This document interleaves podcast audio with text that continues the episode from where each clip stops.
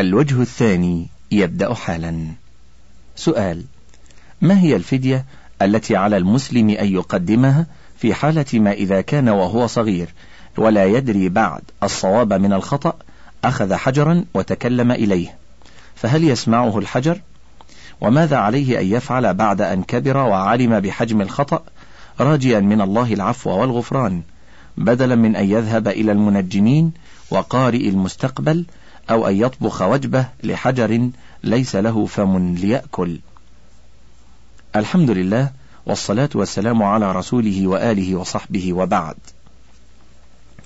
الحديث إلى الحجر ودعاؤه ومناجاته شرك والذبح له وتقديم الطعام إليه شرك والذهاب إلى المنجمين والكهان وتصديقهم فيما يخبرون به من شؤون الغيب شرك أكبر.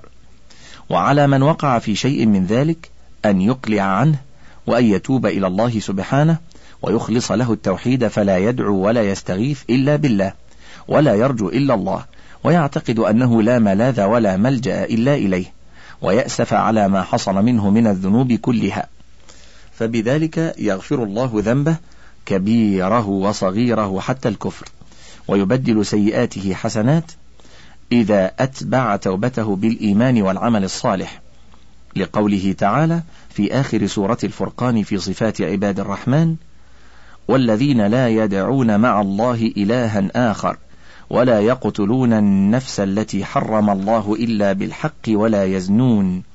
ومن يفعل ذلك يلقى أثاما يضاعف له العذاب يوم القيامة ويخلد فيه مهانا.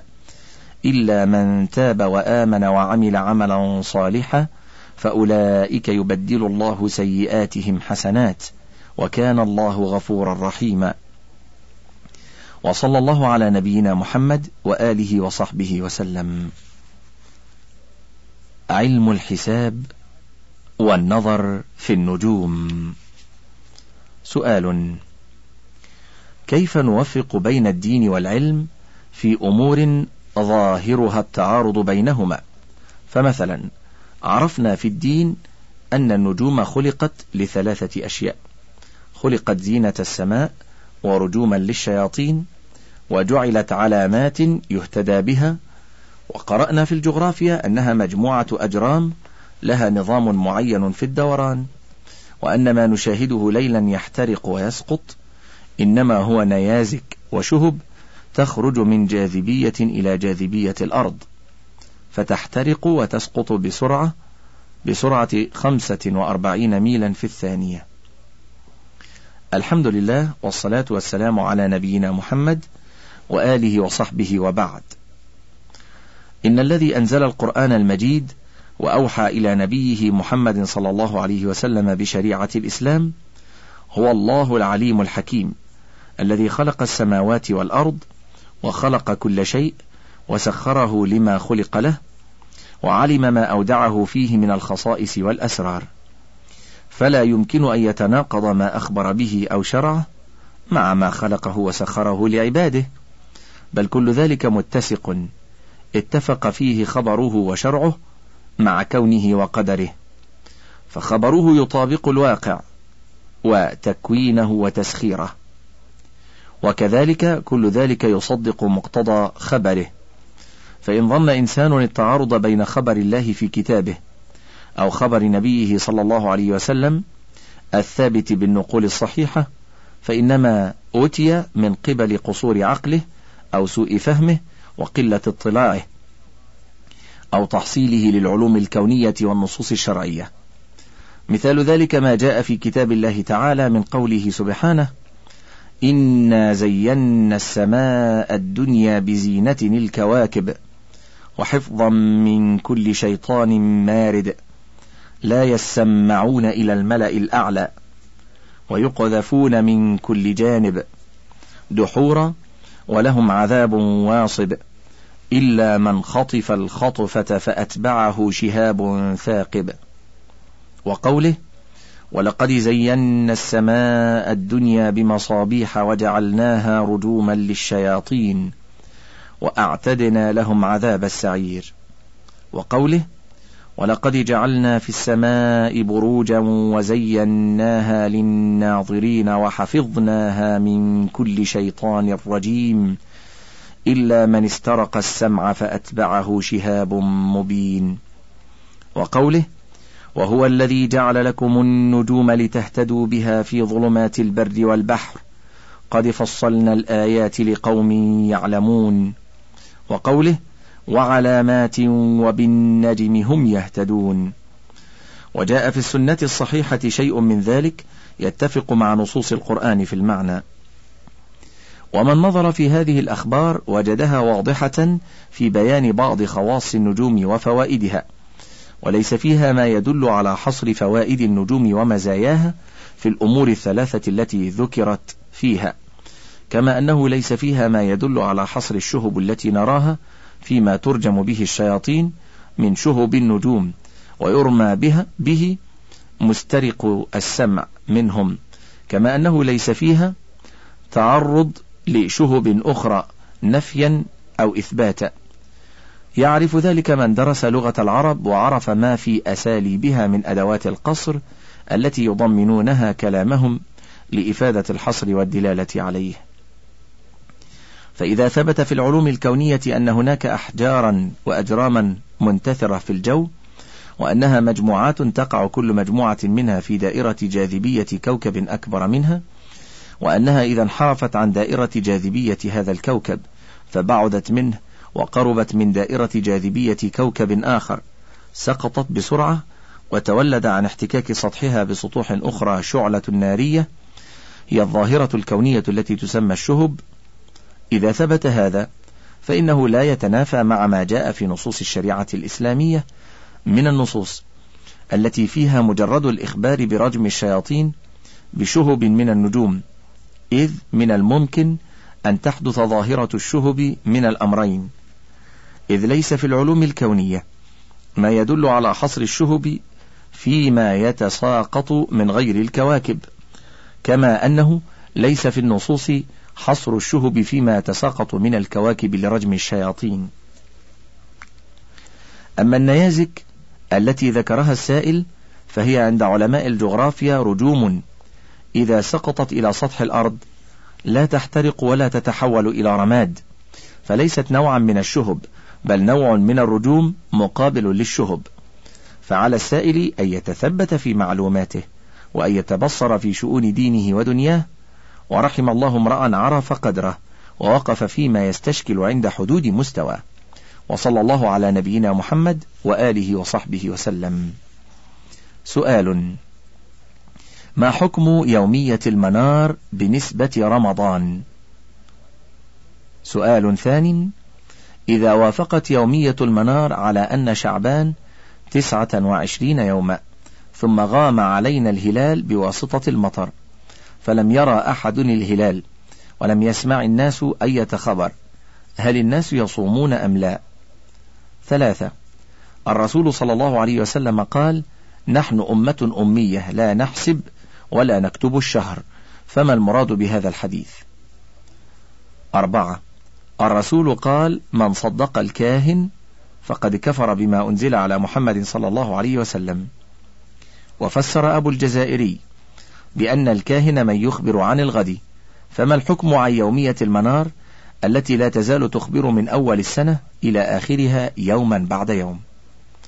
خمسة الرسول قال أكملوا عدة شعبان ثلاثين عند الغمام. أهذا مقبول أم المنار؟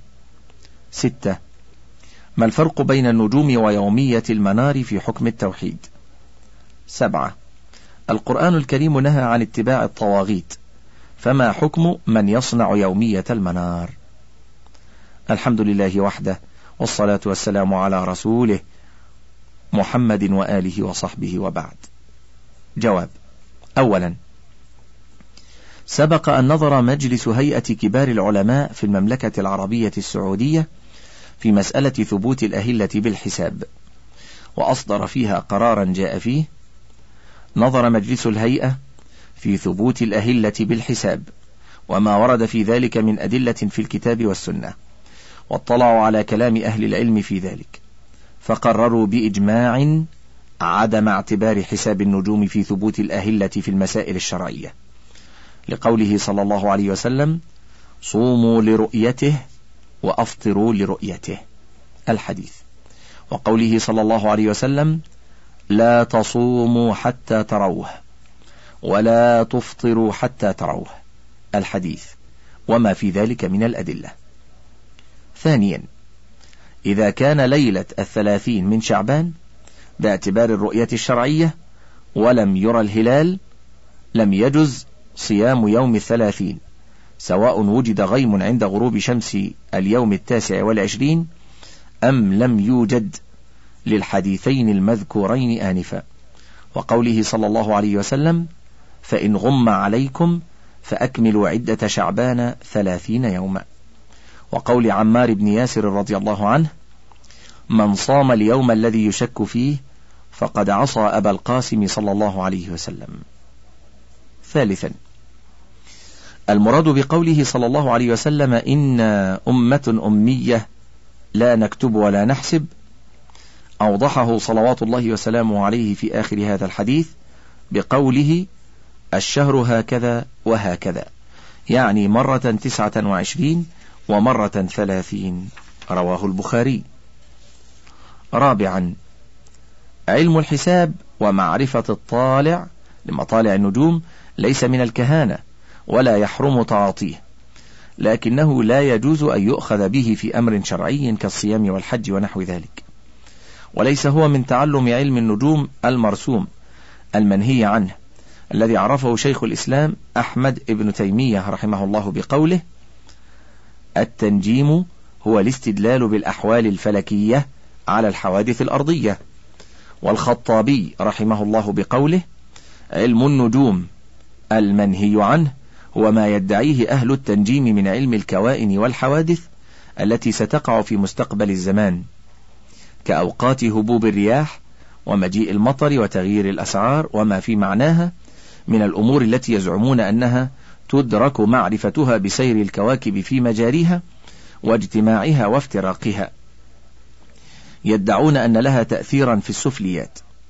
وهذا منهم تحكم على الغيب وطاعات لعلم قد استأثر الله به لا يعلم الغيب سواه. خامسا تقدم أن علم الحساب ليس من الكهانة ولا يحرم تعاطيه وبالتالي فلا يكون أهله بتعلمه طواغيت لكنهم مخطئون. إذا قالوا لشهر ثبت رؤيته شرعا إنه لم يولد. أو لشهر لم تثبت رؤيته ولد. ولا يجوز الأخذ بقولهم كما تقدم. وبالله التوفيق وصلى الله على نبينا محمد وآله وصحبه وسلم. سؤال اطلعنا على ما نشرته جريدة المدينة في عددها برقم خمسة آلاف وأربعمائة واثنين. في الرابع من ربيع الأول سنة اثنتين وأربعمائة وألف هجرية بأنه سيكون خسوف كلي للقمر يوم السبت القادم وأنه يبدأ من الساعة الثامنة والنصف ليلة وينتهي الخسوف الجزئي يوم الأحد بعد منتصف الليل بثمان وثلاثين دقيقة ويخرج القمر من شبه ظلال الأرض الساعة الواحدة وسبع وثلاثين دقيقة صباحا. وقد وقع ذلك على ما ذكر. جواب الحمد لله والصلاة والسلام على رسوله وآله وصحبه وبعد. قد يعرف وقت خسوف القمر وكسوف الشمس عن طريق حساب سير الكواكب ويعرف به كذلك كون ذلك كليا أو جزئيا ولا غرابة في ذلك. لأنه ليس من الأمور الغيبية بالنسبة لكل أحد بل غيبي بالنسبة لمن لا يعرف علم الحساب حساب سير الكواكب. وليس بغيبي بالنسبة لمن يعرف ذلك العام لكونه يستطيع أن يعرف بسبب عادي وهو هذا العلم. ولا ينافي ذلك كون الكسوف أو الخسوف آية من آيات الله تعالى التي يخوف بها عباده ليرجعوا إلى ربهم ويستقيموا على طاعته. سؤال آخر. مراصد الأحوال الجوية يقولون إن الطقس المتوقع خلال الأربعة والعشرين ساعة القادمة صحو عام أو يكون سحاب على معظم البلاد مصحوبا بعواصف رعدية وقد تهطل أمطار هنا أو هناك وتكون الرياح شمالية أو جنوبية أو بالعكس إلى آخره. جواب الحمد لله والصلاة والسلام على رسوله وآله وصحبه وبعد. معرفة الطقس أو توقع هبوب رياح أو عواصف أو توقع نشوء سحاب أو نزول مطر في جهة مبني على معرفة سنن الله الكونية. فقد يحصل ظن لا علم لمن كان لديه خبرة بهذه السنن عن طريق نظريات علمية أو تجارب عادية عامة. فيتوقع ذلك ويخبر به عن ظن لا علم فيصيب تارة ويخطئ أخرى. وصلى الله على نبينا محمد وآله وصحبه وسلم. الشعوذة. سؤال. عندنا طريقة الدراويش ويوجد معهم رجل من أقربائنا شرب شربة ماء من السيد صاحب الطريقة وهو رجل أمي وليس لديه معرفة ولا خفة ليتسنى له إظهار الدجل والشعوذة أمام الناس. ومع هذا يضرب بطنه بكل آلة جارحة من خنجر وسيف وخشبة وطلقة رصاص إلى آخره.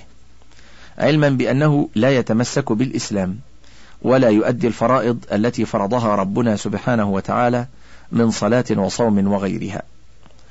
نرجو تفضلكم ببيان رأي الإسلام في ذلك. وما هو السر في الضرب؟ نرجو الجواب كتابة لوجوده في بلادنا وبلاد عربية وإسلامية أخرى. جواب الحمد لله والصلاة والسلام على من لا نبي بعده وبعد. ختم الله الرسل بمحمد صلى الله عليه وسلم بالنص والإجماع لقوله تعالى ما كان محمد أبا أحد من رجالكم ولكن رسول الله وخاتم النبيين. وتواترت الأحاديث عن رسول الله صلى الله عليه وسلم مبينة أنه خاتم النبيين وأجمع المسلمون على ذلك. والأولياء قسمان أولياء الرحمن وأولياء الشيطان. وقد بين الله سبحانه وتعالى في كتابه وسنة رسوله صلى الله عليه وسلم أن لله أولياء من الناس وللشيطان أولياء. ففرق بين أولياء الرحمن وأولياء الشيطان فقال تعالى ألا إن أولياء الله لا خوف عليهم ولا هم يحزنون. الذين آمنوا وكانوا يتقون لهم البشرى في الحياة الدنيا وفي الآخرة. لا تبديل لكلمات الله ذلك هو الفوز العظيم. وقال تعالى الله ولي الذين آمنوا يخرجهم من الظلمات إلى النور. والذين كفروا أولياؤهم الطاغوت يخرجونهم من النور إلى الظلمات. أولئك أصحاب النار هم فيها خالدون. وفي الحديث الصحيح الذي رواه البخاري وغيره عن أبي هريرة رضي الله عنه عن النبي صلى الله عليه وسلم قال يقول الله من عادى لي وليا فقد بارزني بالمحاربة أو فقد آذنته بالحرب. الحديث. فبين النبي صلى الله عليه وسلم عن الله عز وجل أنه من عادى أولياء الله فقد بارز الله بالمحاربة. وذكر الله سبحانه أولياء الشيطان فقال تعالى فإذا قرأت القرآن فاستعذ بالله من الشيطان الرجيم. إنه ليس له سلطان على الذين آمنوا وعلى ربهم يتوكلون. إنما سلطانه على الذين يتولونه والذين هم به مشركون. وقال تعالى ومن يتخذ الشيطان وليا من دون الله فقد خسر خسرانا مبينا. وقال تعالى إنا جعلنا الشياطين أولياء للذين لا يؤمنون. وإذا فعلوا فاحشة قالوا وجدنا عليها آباءنا. إلى قوله تعالى إنهم اتخذوا الشياطين أولياء من دون الله ويحسبون أنهم مهتدون. وقال تعالى وإن الشياطين ليوحون إلى أوليائهم ليجادلوكم وإن أطعتموهم إنكم لمشركون. وقال الخليل عليه السلام يا أبت إني أخاف أن يمسك عذاب من الرحمن فتكون للشيطان وليا. وقال تعالى يا أيها الذين آمنوا لا تتخذوا عدوي وعدوكم أولياء تلقون إليهم بالمودة. الآيات إلى قوله إنك أنت العزيز الحكيم. وثبت في الصحيحين عن عمرو بن العاص رضي الله عنه قال سمعت رسول الله صلى الله عليه وسلم يقول جهارا من غير سر إن آل أبي فلان ليسوا لي بأولياء يعني طائفة من أقاربه إنما ولي الله وصالح المؤمنين. فالفرق بين أولياء الرحمن وأولياء الشيطان أن أولياء الرحمن هم المؤمنون المتقون. كما قال تعالى ألا إن أولياء الله لا خوف عليهم ولا هم يحزنون. الذين آمنوا وكانوا يتقون. وأولياء الشيطان هم المعادون لله التاركون للعمل بشرعه. وأفضل أولياء الله هم رسله. والله جل وعلا يجعل على يد رسله المعجزات والكرامات أو يجعل على يد أوليائه الكرامات. وما يقع على يد أولياء الشيطان فهو من من الأحوال الشيطانية. قال شيخ الإسلام ابن تيمية رحمه الله وإن كان اسم المعجزة يعم كل خارق للعادة في اللغة. وعرف الأئمة المتقدمين وعرف الأئمة المتقدمون كالإمام أحمد بن حنبل وغيره. ذلك يسمونها الآيات لكن كثيرا من المتأخرين يفرق في اللفظ. نقول قال شيخ الإسلام ابن تيمية رحمه الله وإن كان اسم المعجزة يعم كل خارق للعادة في اللغة وعرف الأئمة المتقدمين كالإمام أحمد بن حنبل وغيره ويسمونها الآيات. لكن كثيرا من المتأخرين يفرق في اللفظ بينهما فيجعل المعجزة للنبي والكرامة للولي وجماعهما الأمر الخارق للعادة. انتهى. إذا علم هذا فالشخص المذكور هو من أولياء الشيطان والأعمال المذكورة من الأحوال الشيطانية ومن الخداع والتلبيس على أعين الناس ولا شيء في الحقيقة وإنما هو التلبيس على أعين الناس بواسطة الشياطين. وصلى الله على نبينا محمد وآله وصحبه وسلم.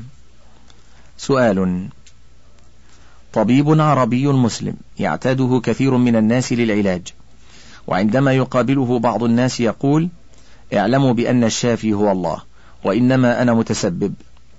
ويصف بعض العلاجات المباحة وبعض الأوراق بصفة محو تشرب بالماء أو ملاسة إلا أنني استنكرت عليه أمرا وهو أنه وصف لرجل ورقة يضعها بباطن جلد حمار ويعلقها منعا من مرض أم الصبيان. فما رأيكم في هذا الأمر؟ علما أن تعليقها لمدة الحمل فقط ثم تنزع ثم تنزع.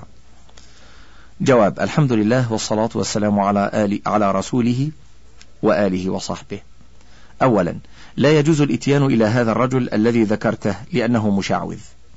ثانيا لا تجوز طاعته فيما ذكره من وصفه لرجل أن يأخذ ورقة ويضعها بباطن جلد حمار وغيره ويصفها بأنها تمنع من مرض أم الصبيان. ولا فرق بين طول المدة وقصرها لأن هذا شرك بالله. حيث جعل مجرد وضع الورقة داخل جلد حمار مانعا لما ذكر من المرض. فالذي يزيل المرض هو الله جل وعلا.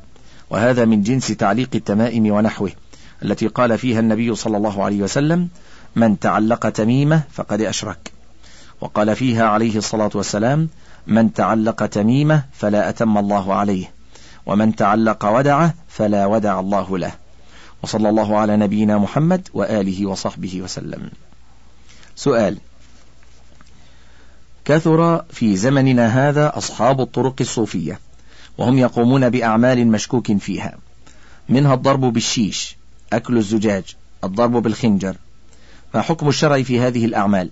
حيث إنهم يدعون بأنهم أولياء لله ويعدون هذه الأعمال كرامات.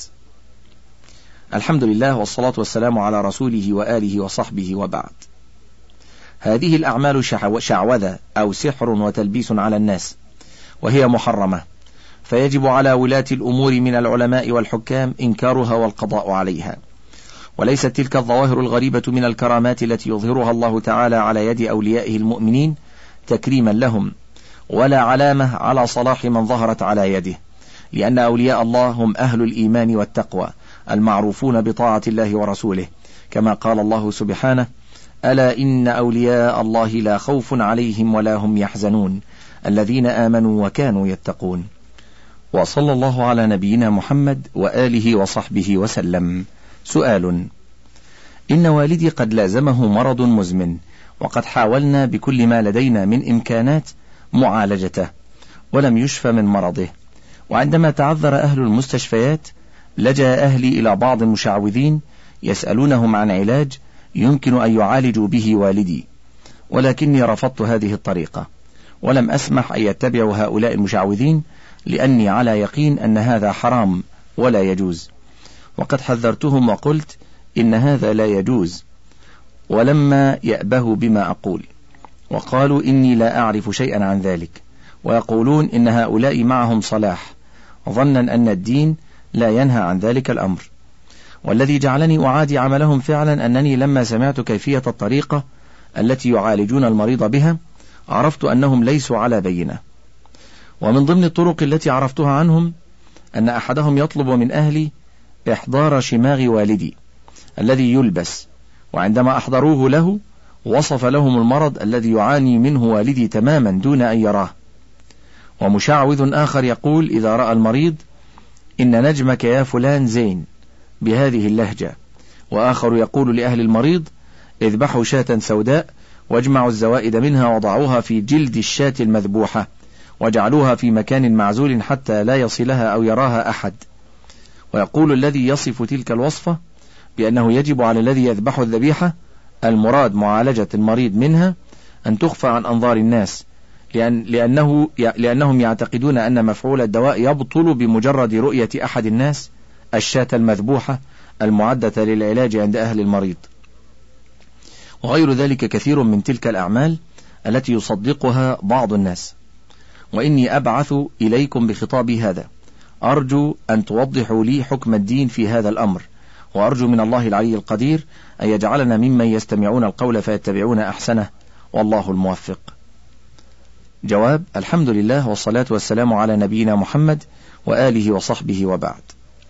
يحرم الذهاب إلى المشعوذين للعلاج وما ذكرته من طرقهم في العلاج كل ذلك من الكهانة والشعوذة والقصد منها أكل أموال الناس بالباطل.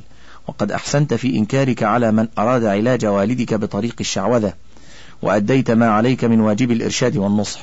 وقد صحت الأحاديث عن النبي صلى الله عليه وسلم بالنهي عن إتيانهم وسؤالهم وتصديقهم.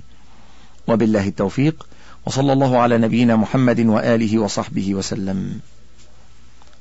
انتهى الشريط الثالث عشر من فتاوى اللجنة الدائمة للبحوث العلمية والإفتاء من جمع وترتيب الشيخ أحمد بن عبد الرزاق الدويش المجلد الأول العقيدة ولها بقية على الشريط الرابع عشر.